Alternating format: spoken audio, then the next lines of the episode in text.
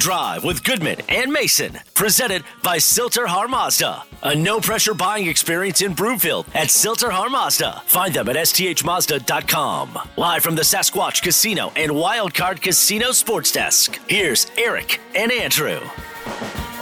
Welcome back. Afternoon Drive. Goodman Mason. Watch us, milehighsports.com. You can reach us, Rocky Mountain Forest Products Twitter feed, at Mace Denver, at Eric Goodman. If you're looking for wholesale lumber to the public, go to rmfp.com.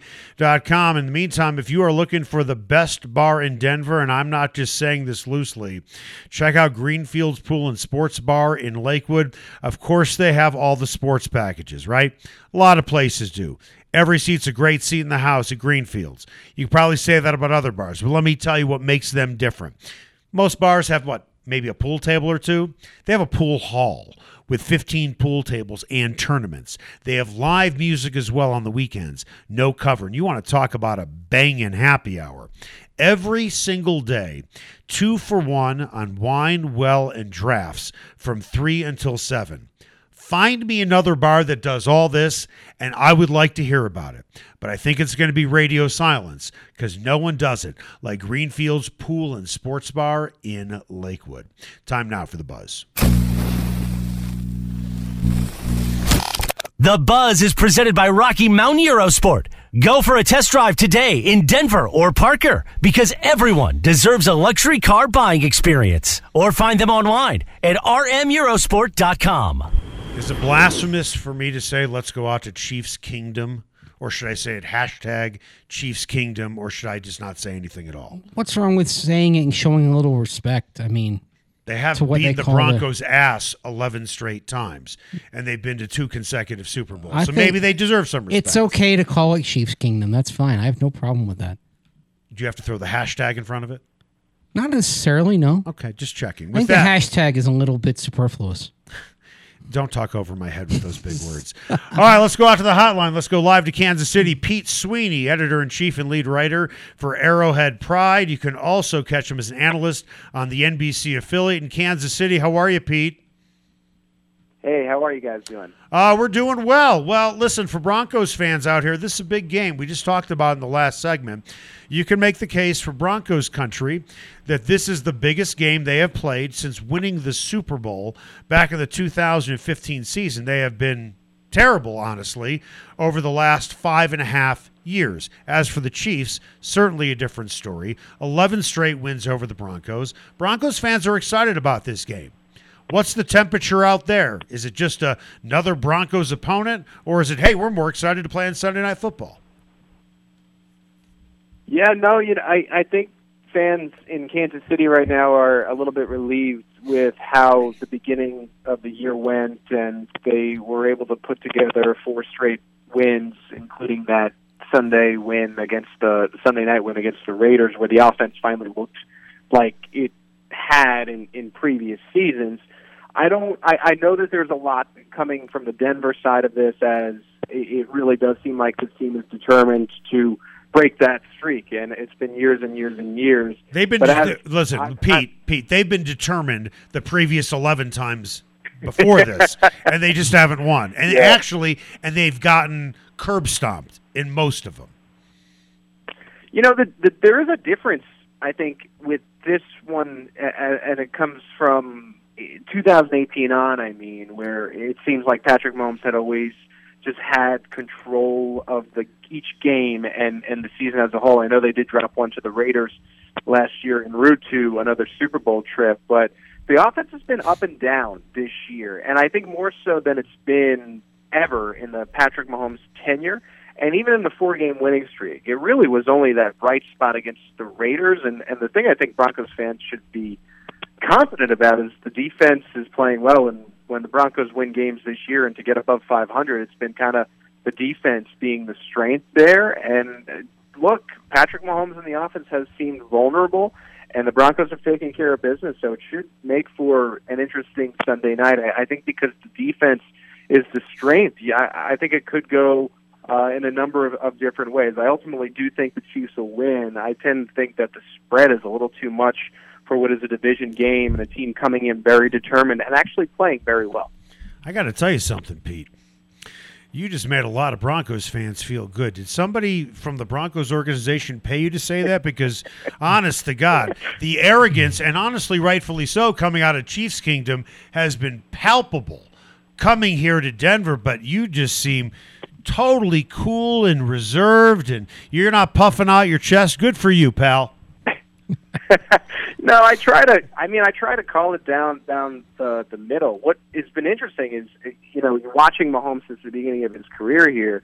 Each and every game, as time has gone on, it, it had gotten to a certain point where it was really hard to pick against Mahomes in, in any game. And I was prepared to do so finally when he was playing poorly and the Chiefs were playing poorly. And then all of a sudden, um, it, it was against the Green Bay Packers, and Aaron Rodgers was coming in. I'm like, you know what? I, I think the Chiefs are finally going to lose, and I like going into the game. I didn't have the confidence I, I usually did in Patrick Mahomes. Now that feeling has waned a little bit. I think he's playing better. I think they're starting to figure something out. I, I can't go and pick Teddy Bridgewater at this stage over Patrick Mahomes. Now you come back at me next year, and you're offering Russell Wilson or Aaron Rodgers, who I just talked about. Maybe it's a completely different story. And I, I think and I know there's no silver lining in, in football, but I think there's a manner in which the Broncos can play this weekend, still lose, and still feel like okay, we can still get a wild card here. And and I think that's the best case scenario. I think it's very possible. Now you allude to Mahomes and uh, the the ups and downs that he's had. How much of that is on him, and how much is of that is maybe on some of the changes around him? Like uh, uh, yesterday in the conference call with Denver media, Andy Reid alluded to kind of uh, the the overhauled offensive line and uh, how long it takes for that unit to really congeal and find its form. Yeah, I think there were some growing pains a little bit with the offensive line, and I think with Patrick Mahomes in particular, it took him some time to a trust the offensive line, it being new, and then I think B, he's been really working through trying to stay within the structure of the play in general this year. I, I know that it's been a little bit of a backyard football these first couple of years, and he's been quick to bail on plays, and it's almost played into the hands of, of opposing defenses because there have been these two high safeties that everyone kind of did at the beginning of the season where they're they're just playing back. They're playing really deep and making sure that Patrick Mahomes uh, can't necessarily throw down the field. And when he didn't see anyone open, they had uh, the teams with that had a good front four were making sure that they were containing him and, and waiting for him to bail. I've seen that trust get a little bit better both in the offensive line and just himself in general as far as pocket presence as the year has, has gone on. What he happened this year is I think he was surprised by the fact that these defenses started to figure out how to beat him, and now what you saw is almost like an off-season lab that took place in front of America because there was no off-season. He had problems at the beginning of the year and had to work through them, and I, I think he's better for it. I think he's still working through them. I think there is a little bit of vulnerability, but I think that window is closing. And you know, you've seen quarterbacks that are great struggle at times in their career, and the great ones eventually figure it out. And I think we're getting close to that, but I do still think that there's a window where he is working on some things, and, and it starts with the pocket presence, and then and it continues with making sure to trust that offensive line, who has played well. There is one vulnerable spot on that offensive line, and that's at the right tackle position. Andrew Wylie, who is a backup of a backup, essentially, right. projects to play right tackle again with Lucas Niang out right now. Who knows? Maybe Kyle Long could get in that next, but I still think it's going to be Wylie. So the right side could be a vulnerable spot for the Broncos to attack. We're talking with Pete Sweeney, editor in chief and lead writer for Arrowhead Pride. You can also catch him on the Tube on the NBC affiliate in Kansas City. Okay, Melvin Ingram's played the last three games for the Chiefs. Hasn't recorded a sack, but he's played quite a bit. And kind of the other thing is for allowing Chris Jones to go inside. How much has that helped? Spur this recent Chiefs defensive revival? Yeah, uh, uh, this is something where uh, you know you guys in, in Broncos country, as you described, should be awfully mad at the Pittsburgh Steelers. It's completely changed the game. It, re- it really has. It, it's completely changed the game defensively. Um, the the the Chiefs were having one of the historically worst defenses of all time. Now they were progressing a little bit. It was getting better when Melvin Ingram was acquired, but what Melvin Ingram did and his presence in the building allowed the Chiefs to go back on what was, for lack of better terms, an experiment that wasn't working, with Chris Jones playing more outside than inside. Now, he did switch positions quite a bit last year, but it was a little bit opposite. It was like a two to one where um, he would be more on the inside and then pump up, go, go outside, you know, occasionally. Now it's reversed. He is still uh, going outside on occasion, but it's given the defense confidence to put him inside where he's the second best defensive tackle from by PFF behind Aaron Donald in the league. And the Chiefs couldn't do that when they didn't have Melvin Ingram in the building because they didn't feel that confident about their depth on the outside of that defensive line. And so now Chris Jones is starting to dominate again. And you guys know this well with the fronts that you've had in Denver. When the defensive line is dominating, even when they're not blitzing, that helps the second level, that helps the third level. What you might describe as cornerbacks with no names in Kansas City, and fairly so they're way better. You know, if you want to call them average to slightly above average, they're way better when there's pressure on opposing quarterbacks, and and I think you're seeing that. And I really truly feel like Melvin Ingram, even for what has been, you know, if you want to describe it as limited snaps, it's just made the rotation so much better. And now, at least past few games, it's it's crazy that we're here, and it's crazy that it's a lot of the same guys but the defense looks like one of the more formidable units in the league, and, and I think it all started with Ingram. Uh, Pete, I want to do a public service for my uh, radio partner here, Andrew Mason. He is a barbecue aficionado. He's very excited to have. No, I'm serious. He's very excited to have four meals out there. When the game was flexed to Sunday night, he got that fourth meal. I think it was only supposed to be three. Now, uh, a lot of people talk about Arthur Bryant's. A lot of people talk about Gates. Uh, probably before you were born, I did cover the Kansas City Chiefs, and I'm guessing it was before you were born. So I know some of the places out there. I don't know them like I used to. Outside of Bryant's and Gates, real quick, and I, Andrew, I know this is going to be hard for you. Just quickly, where are the places you're going to hit, and then Pete, I want you to tell him where he should really go. Um, there'll be a meal at, Okay. jo- at Joe's Kansas City. Okay. There'll be a meal at uh, Jack Stack. There will be a brunch at uh, at Q39 on Sunday where I can have the brisket poutine and then another meal to be determined. You won't be able to miss uh, Andrew in the press box. Currently, he's 160 pounds, but look for the guy with barbecue sauce on his white Oh. shirt who is 320 I'm not pounds. I'm not dumb enough to wear a white shirt for this. yeah, I know. You bring a beach towel with you. Where should he go, Pete? All right, so I got something for you. So what's wild is I thought when you started that you were going to ask me for recommendations. Yes. I literally, and I'm telling you, quite literally, was going to recommend the three places that he said. Oh wow. And then as there's a that Joe's place that he described. They make this beautiful Z-Man sandwich, which has Oh. got brisket and, and it's got cheese on it. It's it's so it's one of the more underrated sandwiches in Kansas City. It's And then my amazing. final It's kicker, what I- amazing. Yeah. what- it's amazing. Yeah. And what I was going to say for my final kicker here is so I have this joke. I'm I'm actually from the East Coast, and I came to Kansas City to cover football and cover the Chiefs, and so I have had buffalo wings in Buffalo. And I Where? I, wait on, wait, wait on. Pete, I used to I used to cover the Bills.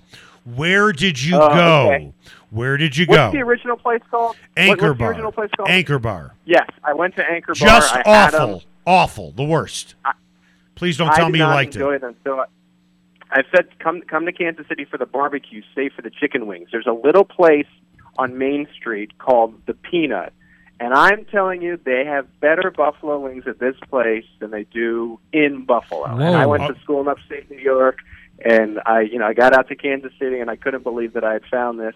Uh, barbecue is great, but I always say, come for the barbecue, stay for these buffalo wings at the Peanut. Where'd you go in upstate New York? My my uh, collegiate school was Cortland State, and my master's program was at Syracuse. Oh, well, listen, well, Syracuse isn't really considered like Western New York. That's not really close Cortland to State, Buffalo. Cortland That's- State is pretty rugged. You got to admit, Cortland State's rugged. where where is Cortland State? It is just, I believe it's an hour away from Syracuse. It's, it's kind of got that lake effect thing going on, just like all the cities up there. Yeah, okay. Well, listen, if you ever go back to Buffalo, and chances are you'll probably go back there for the AFC Championship game. With that, go go to Gabriel's Gate. It's right between Elmwood and Delaware. Those chicken wings were injected with steroids, and they are just fantastic. it's right down the street from Colter Bay. That's where you want to go. You I will give- take that recommendation. Gabriel's Gate. Anchor Bar is so incredibly overrated because that's where wings started. It's like there's no meat on the bone. It's like a, it's it's like going to a crawfish boil. It's a lot of work for a little meat.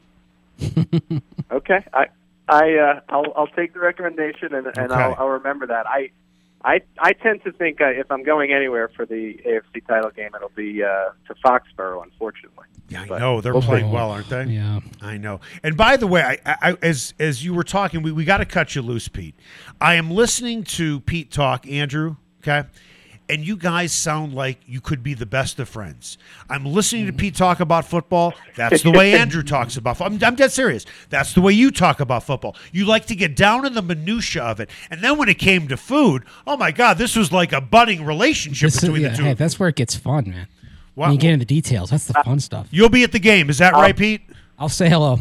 Yeah, I'll be sure. I'll be sure. We'll uh, we'll get a we'll get a photo together and we'll get we'll get it up for you guys. Okay, just just look for the guy with the barbecue stains on his white shirt. Thank Pete. All right, guys, take care. Thanks, Pete. See you, pal. Pete Sweeney, uh, editor in chief of Arrowhead Pride. Coming up after the break, Melvin Gordon might not play on Sunday. Hey, is this an opportunity for us to see a full game of Javonte Williams? I hope so. I don't know if Andrew does. That's next.